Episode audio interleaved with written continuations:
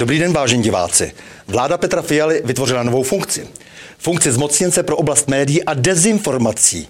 No konečně nám někdo srovná noty. Tolik let jsme po listopadu prožili bez vládního cenzora, tolik let jsme žili ve tmě, nejistoty a hle, Konečně nám bude úředně a z nejvyšších míst opět sdělováno, cože je to ta pravda a co lež, jaké že smíme mít názory. Pěti koalice tak důstojně naváže například na proslulé protektorátní ústředí tiskové dozorčí služby nebo na cenzory z hlavní zprávy tiskového dohledu, jež měla na starosti cenzuru v letech 53 až 66. A nakonec i na normalizační úřad pro tiska informace, který na našem správném světonázoru pracoval až do roku 1989. Do vznešené role vrchního cenzora má být jmenován dosavadní Fialův poradce pro mediální legislativu Michal Klíma. A protože právě tento pravdy držitel zároveň připravuje s Ministerstvem kultury vládní návrh novelizace zákona o české televizi a zákona o českém rozhlase, zeptám se bývalého člena Rady Českého rozhlasu Josefa Nerušila, co soudí o některých jím navrhovaných změnách. Vážený Josefe, mě by především zajímalo, co to má znamenat, že vlastně ten návrh, pokud by byl schválen, tak znamená konec eh, funkč, eh, funkčního období eh, členů rady, a to i těch členů rady České televize a Českého rozhlasu, které ještě byly nedávno zvoleni vlastně minulým parlamentem. Ta účelovost se zdá, že z toho čouhá přímo.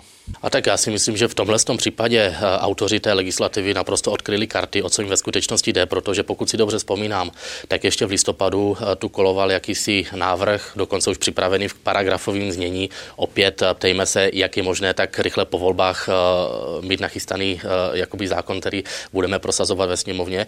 A Představou toho zákona byla jakási prostě komplexní revize mediálních eh, zákonů, které jsou z 90. let novelizovány po eh, slavné televizní krizi v roce 2000-2001 a eh, vlastně jako proti tomu nelze dohromady nic říci. Ale samozřejmě legislativní proces je poměrně eh, zdlouhavý a tím, že vlastně autoři rozdělili svoje mediální snažení o změnu legislativy na dvě části, ta první, prioritní, která se má uskutečnit co nejdříve, je eh, kompletně obměnit eh, jednak složení mediálních rad a jednak změnit způsob volby, tak naprosto jasně dává najevo, o co autorům legislativy, této nové legislativy jde, protože nejde o českou televizi, jde předně o to upevnit si moc a kontrolu nad českými veřejnoprávními médií.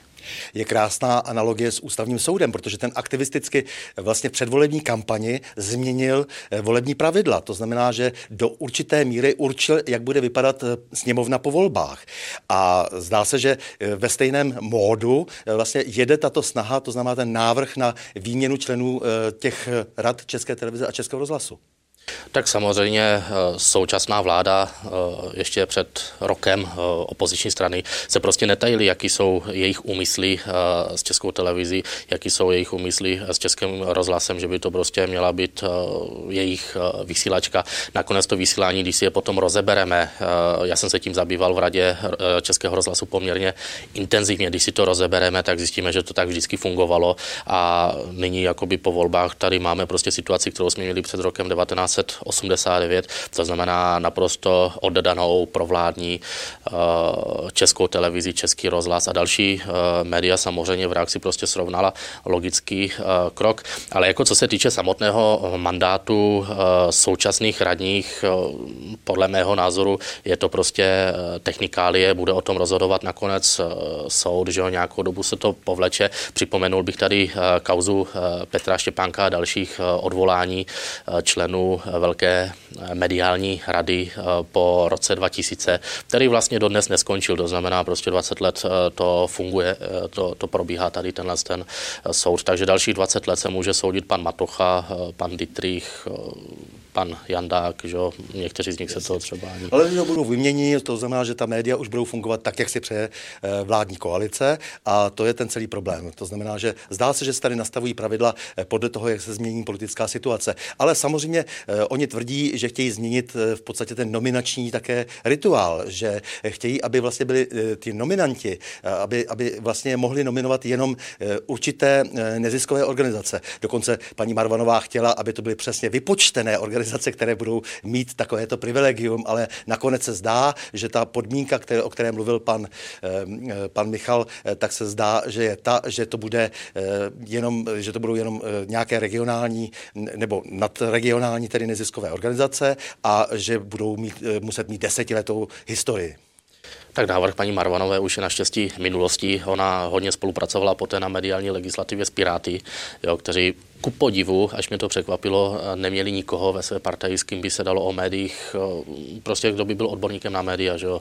To, že někdo rozumí internetu, Facebooku, ještě neznamená, že je odborník na veřejnoprávní média.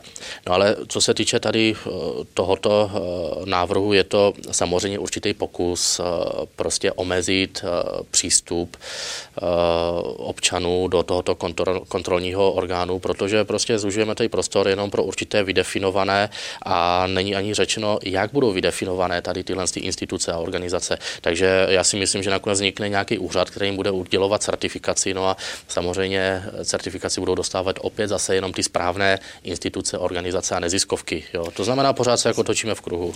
Ředitele České televize a Českého rozhlasu chtějí zvýšit koncesionářské poplatky, aniž by ovšem zprůhlednili e, svoje vlastní hospodaření, zejména Česká televize. E, tam opravdu není jasné, do jaké vlastně temné díry e, padají ty naše naše peníze, nás, akcionářů, koncesionářů. Eh, a když se pokusila rozkrýt eh, to financování nebo hospodaření České televize, například Hanna Lipovská, tak jí byla nasazena psí hlava. Tak pan ředitel Dvořák, že jo, tvrdí, že nejsme jako veřejnost připraveni na to, aby jsme věděli, kam ty peníze uh, putují. Že jo. Hanna Lipovská ta se uh, s tím setkávala v radě deno, denně nebo týden co týden, že jo, protože když už si vyžádala nějaké smlouvy po velkých obstrukcích a dostala, dostala je začerněné, nedozvěděla se z nich dohromady nic. Jo. A tohle je prostě jakoby metoda pana Dvořáka, že jo, na druhou stranu, na to, aby se zvýšily koncesionářské poplatky, samozřejmě veřejnost připravená i tady v této ekonomicky nesnadné době je. Není to sice moc, ale to, co já tam vidím jako nebezpečí, tak je zavedení zákonného pravidla momentu pravidelné valorizace. Jednou do roka by poslanecká sněmovna podle toho nového zákona měla rozhodnout o tom, že se budou navyšovat koncesionářské e, poplatky. Takže to opět takový, jakoby, e, bych řekl, prolomení bran. Je to jakýsi takový, bych řekl, vyfutrování současné situace, vyfutrování těch televizních miliard a samozřejmě prostě zajištění, ochránění a pohlídání si penězovodu Jo. Navíc návrh opět nepočítá s tím, že by nejvyšší kontrolní úřad kontroloval eh, hospodaření České televize zejména.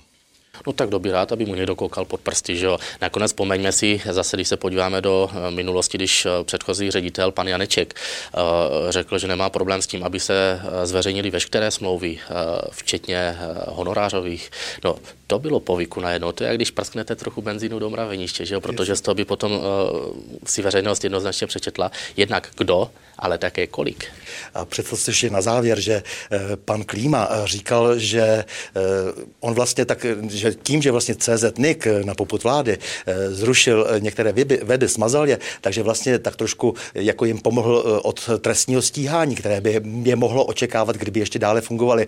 No, samozřejmě Antonín Koniáš kdysi v 17. století také začerňoval knihy a některé spálil, to znamená, jako by mazal weby tehdy kvůli tomu, aby ti, kteří by to přečetli, tak aby se nedostali do plamenů pekelných.